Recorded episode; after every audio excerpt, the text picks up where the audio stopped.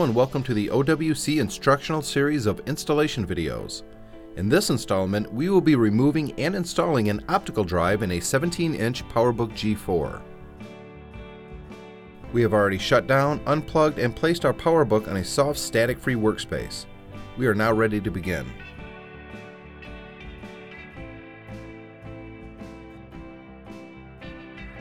First, close the PowerBook and turn it upside down.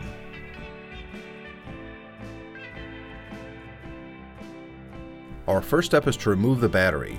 To do so, push forward on the two levers, then lift the battery out and set it aside. Next, using our Phillips screwdriver, remove these three screws from the memory compartment cover and set the cover aside. To remove the old memory, pull outward on the retaining tabs until the memory pops loose and you are able to slide the memory up and out. Repeat for the top memory module. Next, we will remove these three Phillips screws from inside the battery compartment.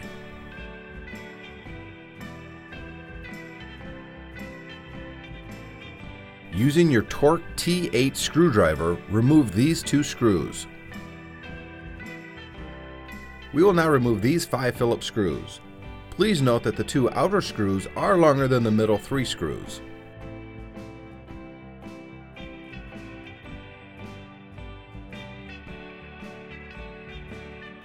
In the memory compartment, we need to remove this ribbon cable by opening the very small tabs using our nylon pry tool.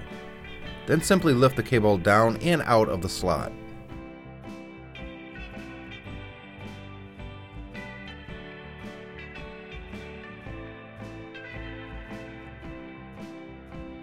Now remove the four Phillips screws on the side of the PowerBook where the monitor port is located.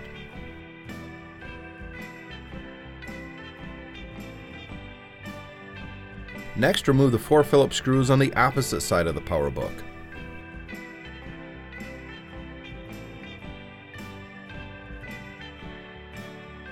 We will now remove the top of the PowerBook by lifting from the back. If it sticks, please use your nylon pry tool. Set the top of the case to the side. The optical drive is located here. To remove the optical drive, please remove these four screws. These are Torx 8 screws, so you will need your T8 screwdriver.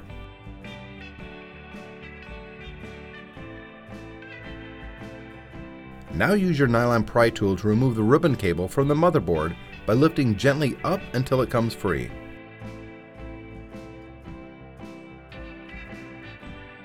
Now remove the optical drive by sliding it up and out from underneath the other ribbon cable. We will now remove needed hardware from our old optical drive to use on the new drive. Remove the data connector by peeling it out of its socket.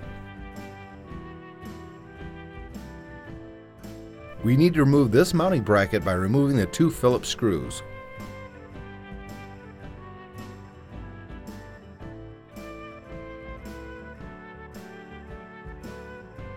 Now remove the two Phillips screws on the mounting bracket on the other side of the optical drive.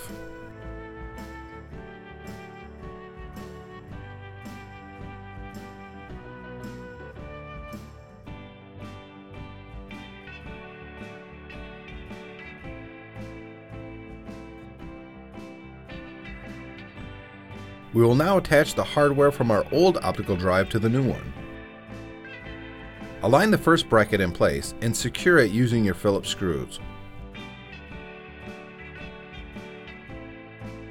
Repeat for this side of the drive as well.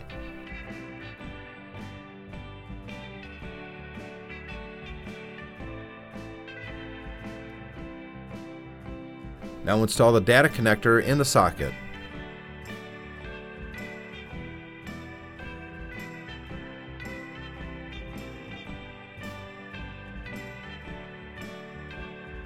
To install the new drive, slide it in place under the ribbon cable. Secure the optical drive with the Phillips screws, remembering that the smaller screw goes in the lower right hand corner.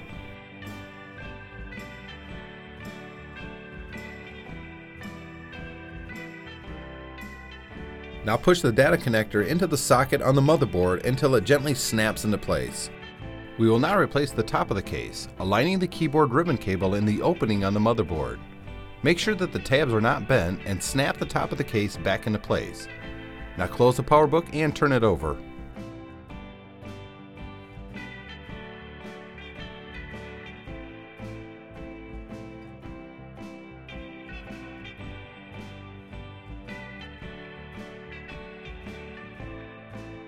Now replace the screws on the side of the PowerBook where the display port is located.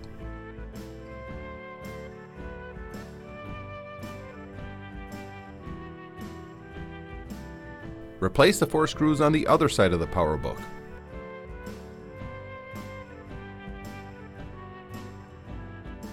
To connect the keyboard ribbon cable, turn the PowerBook upside down and slide the ribbon cable in the slot. Then use the nylon pry tool to close the tabs.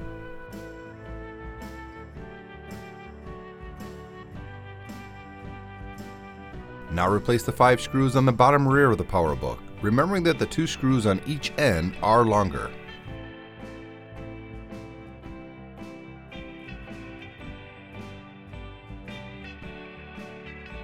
Replace the two T8 Torx screws in the memory bay, remembering that the longer screw goes on the left side. Replace the three Phillips screws inside the battery compartment.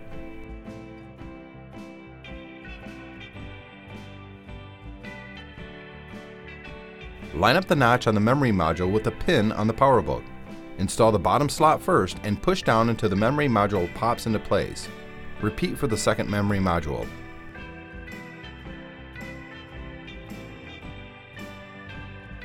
Slide the memory module cover back into place and screw in the three Phillips screws.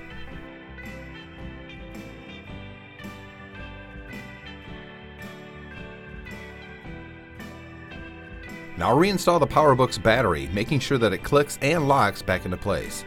Now turn your PowerBook over, open the screen, and make sure everything is working properly.